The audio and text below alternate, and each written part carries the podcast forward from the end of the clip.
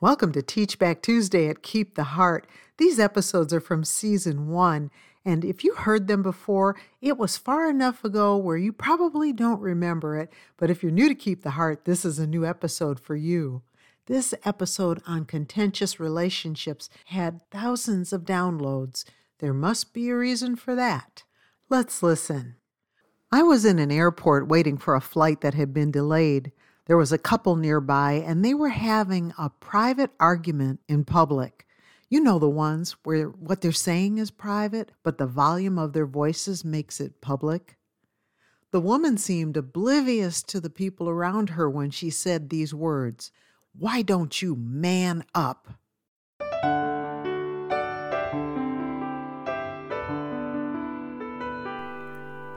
Thank you for joining Keep the Heart for today's podcast with Francie Taylor.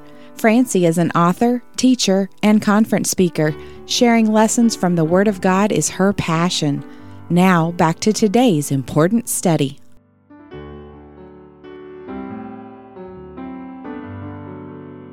It was an awkward scene, and most of us were trying not to look, but it was hard not to hear. The man mumbled something under his breath, and they continued using words like weapons until we boarded. This couple had two children with them, and these children looked painfully uncomfortable. You know what else I saw? I witnessed a lesson about the damage of being contentious. Something happened before we saw the tense exchange between that couple. They didn't just start arguing at that moment. Something tripped a switch and the fight was on. Are you like that? Are there certain things that just set you off? And do you get so out of control that you don't even care who hears you or who's watching?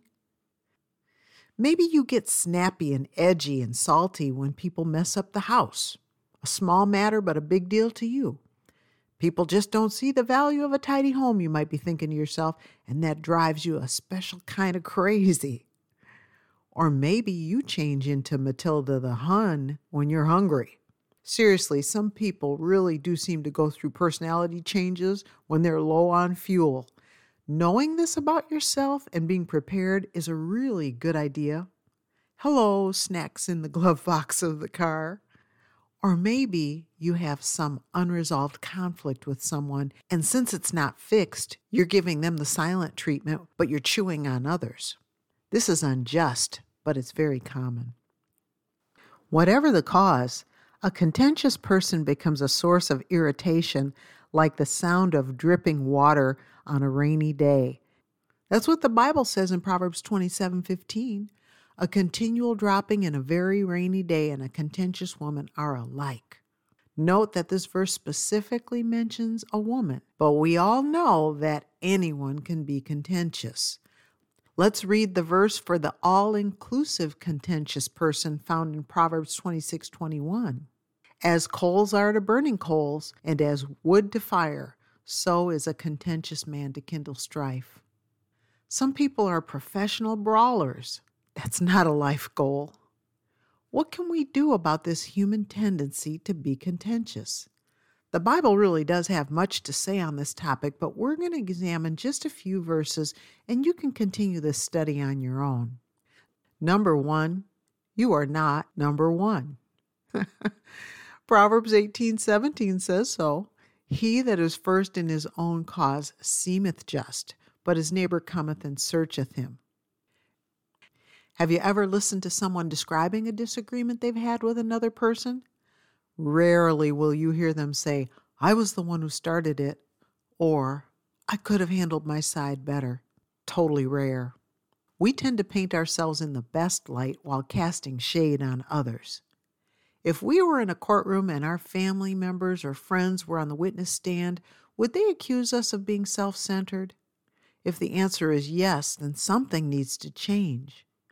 Ask God to show you where you took a wrong turn, and He'll guide you back on course. Putting ourselves first is culturally acceptable, but it's biblically backwards. We'll have less to argue about if we're not trying to have our own way. It takes a focused effort to abandon the me first habit, but in Christ, this can be achieved. Looking at the other side is not our first instinct.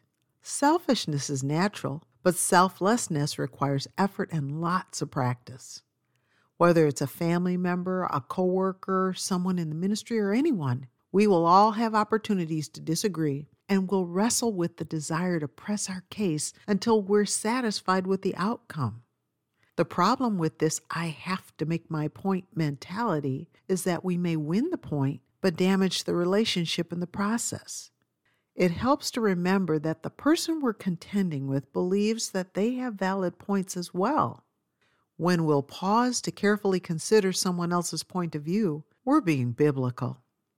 There is a peaceful calm in life when we're not striving to put ourselves first. Number two, contentiousness drives people apart. It is better to dwell in the wilderness than with a contentious and an angry woman. That's what it tells us in Proverbs 21:19. We see two things in this verse. First, it's better not to come home than to come home to someone who's just waiting to get into the next argument. Secondly, Proverbs 21:19 pairs these words, contentious and angry. Contentious people are angry about something, and it would be wise to figure out what that something is. Sit still with God and ask Him what is at the bottom of this anger. Why are you so angry? Unresolved conflicts don't go away. They just morph into relentless arguing, ultimately leading to a chilling of the relationship, if not the total death of the relationship. When we imagine that we have all the time in the world to get things right with others, we're assuming something that could prove to be false.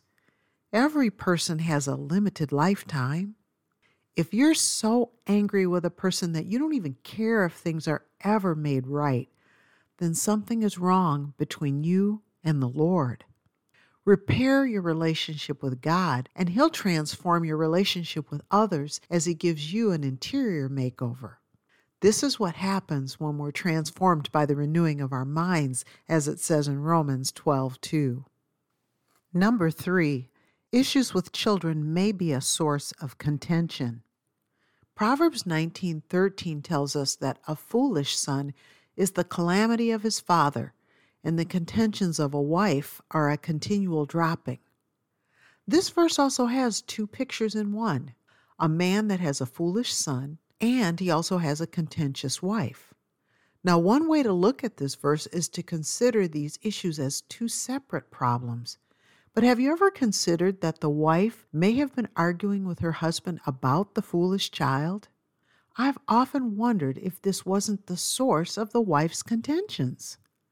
My husband and I were having no problem walking in lockstep unity training our children when they were younger. But when they reached an age where we had to take off our hats that said, because I said so, and replace them with the hats that said, trusted advisors, that's when the differences began to surface. I can remember disagreeing strongly with my husband over an issue with one of our children when he finally said this Do what you want to do, but my advice is that we wait and pray and say very little, if anything, right now. You know what I heard? I heard, Do what you want to do. Six words. The rest of the sentence just went right through my brain and came out on the other side as blank space. So, what did I do? I did my own thing and caused a mess that took weeks to clean up. When we press on to make our point, or to teach a lesson, or to remind someone of scripture that we know they've learned, we may overstep into a spot that does nothing more than create additional strife.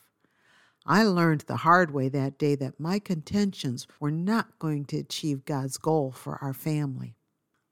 We will never argue our way to happiness, and the only satisfaction in winning an argument is that you proved that you can be contentious to the finish line. Are you in the habit of being contentious? Take some time to pray about this. This is not an issue that's just limited to married people. This is an issue that anyone can face. Really, truly take some time to pray and ask the Lord to reveal to you where you've inserted your own ways instead of His ways, and commit to turning away from this unhealthy habit. Contentiousness can really hurt relationships. We don't want to do that. We don't know how much time we have. You've been listening to Francie Taylor. For more from Francie, visit keeptheheart.com for devotionals, books, and the popular Bible study series, I See You in Christ Unconditionally. ICU is flexible by design and encourages users to develop the habit of daily Bible study. Visit keeptheheart.com today. Thank you for listening.